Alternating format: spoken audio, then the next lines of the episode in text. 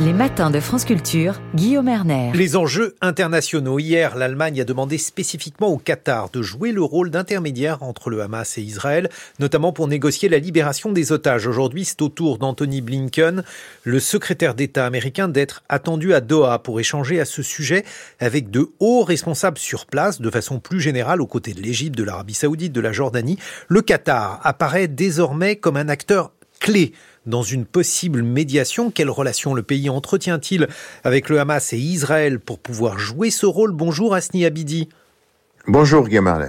Vous êtes politologue, vous êtes spécialiste du monde arabe, enseignant au Global Studies Institute de Genève, directeur du CERNAM. Peut-être tout d'abord quelques mots pour nous présenter ce pays, le Qatar. Ah, c'est un petit euh, pays qui était euh, jusqu'à 1995 euh, méconnu à la fois dans le, monde arabe mais aussi à l'international. Et c'est à partir d'une stratégie très importante, celle de d'investir d'une manière substantielle dans le gaz et d'avoir des fonds très importants que le Qatar commence à briller sur le plan régional et sur le plan international. Et évidemment, le Qatar est coincé, comme vous le savez, entre deux géants la fois l'Arabie saoudite, la grande sœur rappelée, mais aussi euh, l'Iran. Et c'est cette possibilité-là d'avoir des fonds euh, importants, d'investir dans un média aussi euh, presque planétaire et avoir des bonnes relations économiques qui a permis au Qatar de devenir un État presque incontournable sur d'abord dans la région, mais aussi avec ses relations dans le monde. Et ce que l'on voit aujourd'hui, c'est que cet État pourrait, c'est vous l'expert Asni Abidi, pourrait avoir euh, des relations, des relations proches à la fois avec euh, le Hamas, mais aussi avec Israël. Alors il faut nous expliquer tout d'abord pourquoi euh, le Qatar entretient un, rôle particulier vis-à-vis -vis des Palestiniens, peut-être des Palestiniens à la fois de Gaza et de Cisjordanie. Donnez-nous votre point de vue, Asni Abidi. Bah depuis l'arrivée du père de l'actuel émir en 1995, dans sa stratégie justement euh, d'être un pays euh, utile, euh, le Qatar a développé des relations avec plusieurs mouvements plusieurs partis politiques, qui soient d'obédience islamiste, même s'il y a une proximité idéologique, bien sûr, avec l'avance islamiste, ou avec des mouvements laïcs. Le Qatar a accueilli euh, des opposants euh, de tous les bords euh, politiques. Et c'est à partir de du printemps arabe exactement que la relation d'abord, elle est devenue très importante avec les dirigeants du Hamas qui ont préféré partir de Damas. Ils voulaient s'installer ailleurs et le Qatar les a reçus. Ça, c'est l'élément, à mon avis, important. Bien sûr, mais, pourquoi a-t-il pourquoi a-t-il euh, accepté de les recevoir à Sniabidi il y a plusieurs éléments. C'est parce que le Qatar a, bâti sa stratégie sur justement cette disponibilité, cette capacité de parler à tout le monde.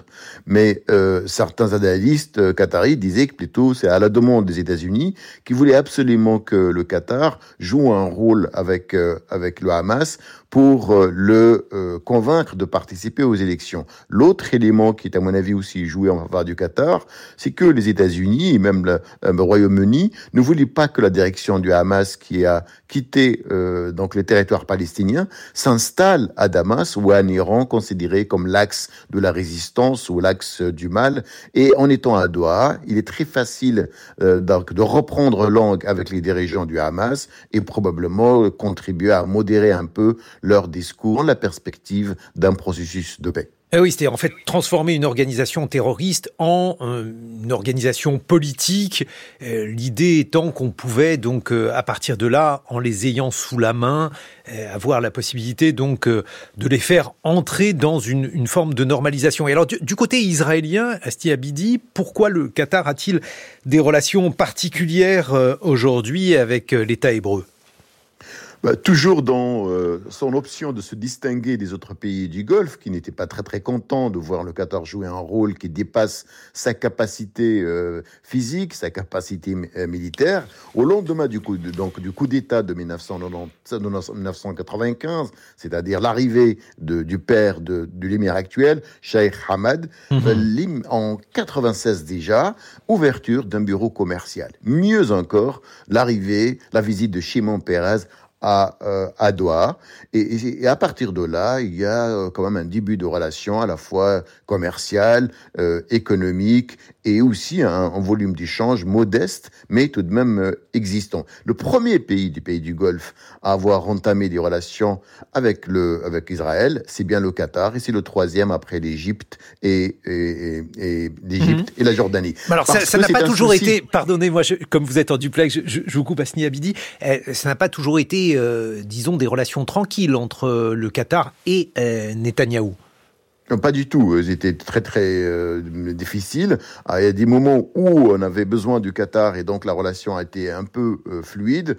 Et euh, par exemple, euh, les, les, Lieberman, ministre, l'ex-ministre des Affaires étrangères, avait qualifié le Qatar du, du, du pilier de, du terrorisme. Il a dit Je ne comprends pas pourquoi les Américains ils laissent une chaîne comme Al Jazeera diffuser depuis euh, les États-Unis. Donc les relations étaient très difficiles, mm -hmm. mais le Qatar a maintenu tout de même cette relation avec, euh, avec le Hamas, mais aussi avec l'autorité palestinienne, jusqu'à arriver à ce que le cabinet de Benjamin Netanyahu et Netanyahu lui-même acceptent bien sûr à ce qu'il y ait un transfert financier euh, les Américains étaient bien sûr euh, au courant, c'est eux qui même qui ont parrainé euh, cet accord, parce qu'on revient à ce que vous avez dit tout à l'heure, c'est-à-dire il y a un, un, souhait de voir le, le, le la Gaza se transformer comme comme la Cisjordanie, en quelque sorte la création d'une élite moderne, avoir une classe moyenne qui mmh. va se distinguer du Hamas et qui va finalement vouloir échanger avec Israël, avec les autres pays, en quelque sorte. Pourquoi ne pas créer cette classe moyenne libérale et, euh, marginaliser l'emprise idéologique du Hamas. Donc on, voit bien la stratégie. Et alors par rapport aux autres pays euh, donc de la région, c'est-à-dire euh, à la fois à la Syrie, par rapport à l'Iran et à l'Égypte, comment le, Qatar se situe-t-il? Est-ce qu'il réussit aussi à avoir des relations diplomatiques étroites? Oui, euh, il réussit, il réussit à avoir des bonnes relations. En 2000, par exemple, il organise, euh, lors de la première intifada, euh, il hausse l'OTAN face, euh, face à Israël.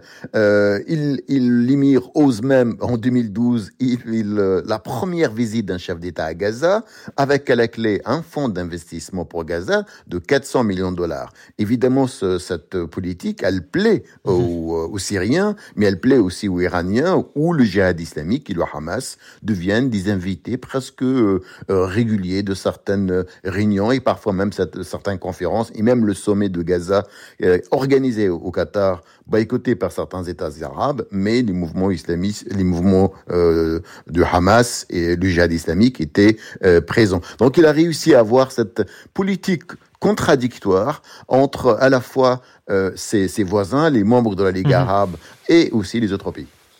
Alors aujourd'hui, qu'est-ce que l'on peut imaginer? Est-ce que l'on peut espérer que euh, le Qatar fasse médiation? Tout d'abord pour la question des otages parce que c'est la question qui apparaît euh, du côté euh, donc israélien, du côté palestinien, il y a la question d'un corridor humanitaire. Que peut le Qatar? Alors le Qatar, il part avec deux deux atouts. Le premier, c'est qu'il héberge une partie de bureaux politiques euh, du Hamas, et ça, c'est un élément important, indispensable pour la négociation. Le deuxième, c'est que c'est le pays qui a euh, financé plus, qui a donné plus euh, d'argent dans le cadre de ce fonds d'investissement. C'est le seul État qui a un, ambassadeur en charge de fonds qatari pour la restruction du Gaza. C'est pour vous dire l'importance finalement de ce pays-là qui a payé pendant des années les salaires d'une grande partie de la fonction publique à, Gaza. Et de, et bien sûr, à partir de ce moment-là, le, le, Qatar est devenu euh, euh, important, est devenu un interlocuteur écouté par, euh, par le Hamas et par la direction euh, politique. Et il, a, il bénéficie même d'une certaine euh, audience au, au, sein de la population de Gaza. Et là, je pense que le Qatar probablement encore plus que l'Égypte, a des, les moyens nécessaires pour engager une discussion à la fois avec la branche politique du Hamas dans une partie et, et au Qatar, l'autre mm. en Turquie, mais aussi avec ceux de, de, Hamas qui sont restés sur place, c'est-à-dire à Gaza et qui ont un contrôle de la situation dans les otages. Quels sont les espoirs que l'on peut à voir, puisqu'il y a donc euh, une centaine d'otages. Parmi ces 100 otages, et il y a aussi, semble-t-il, 17 Français. Asni Abidi, est-ce que l'on peut espérer une libération de ces gens? Oui, alors tous les espoirs sont permis, à condition que d'abord le cabinet israélien fasse confiance. Il y a une méfiance entre Doha et Tel Aviv depuis, depuis plusieurs années.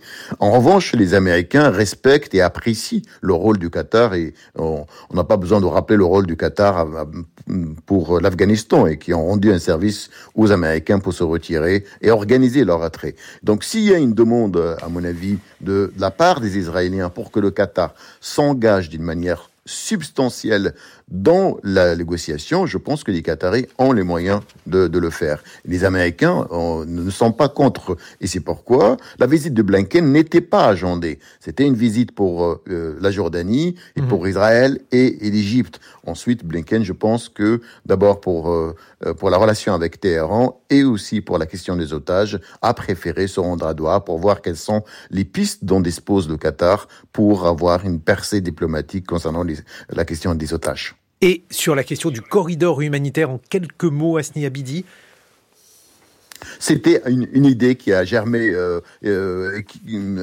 dans l'aide, je pense, des diplomates de qataris la semaine dernière, c'est-à-dire comment hmm. peut-on d'abord libérer les prisonniers, 36 euh, otages euh, palestiniennes qui sont en Israël contre, bien sûr, les femmes et les enfants qui sont à, Gaza. Et la contrepartie, puisque le Hamas, il a besoin de donner quelque chose, et lui qui sous pression populaire, c'est-à-dire obtenir un couloir humanitaire, même avec une ouverture provisoire. C'est aujourd'hui une demande également de Washington. Merci Asni Abidi, vous êtes politologue spécialiste du monde arabe.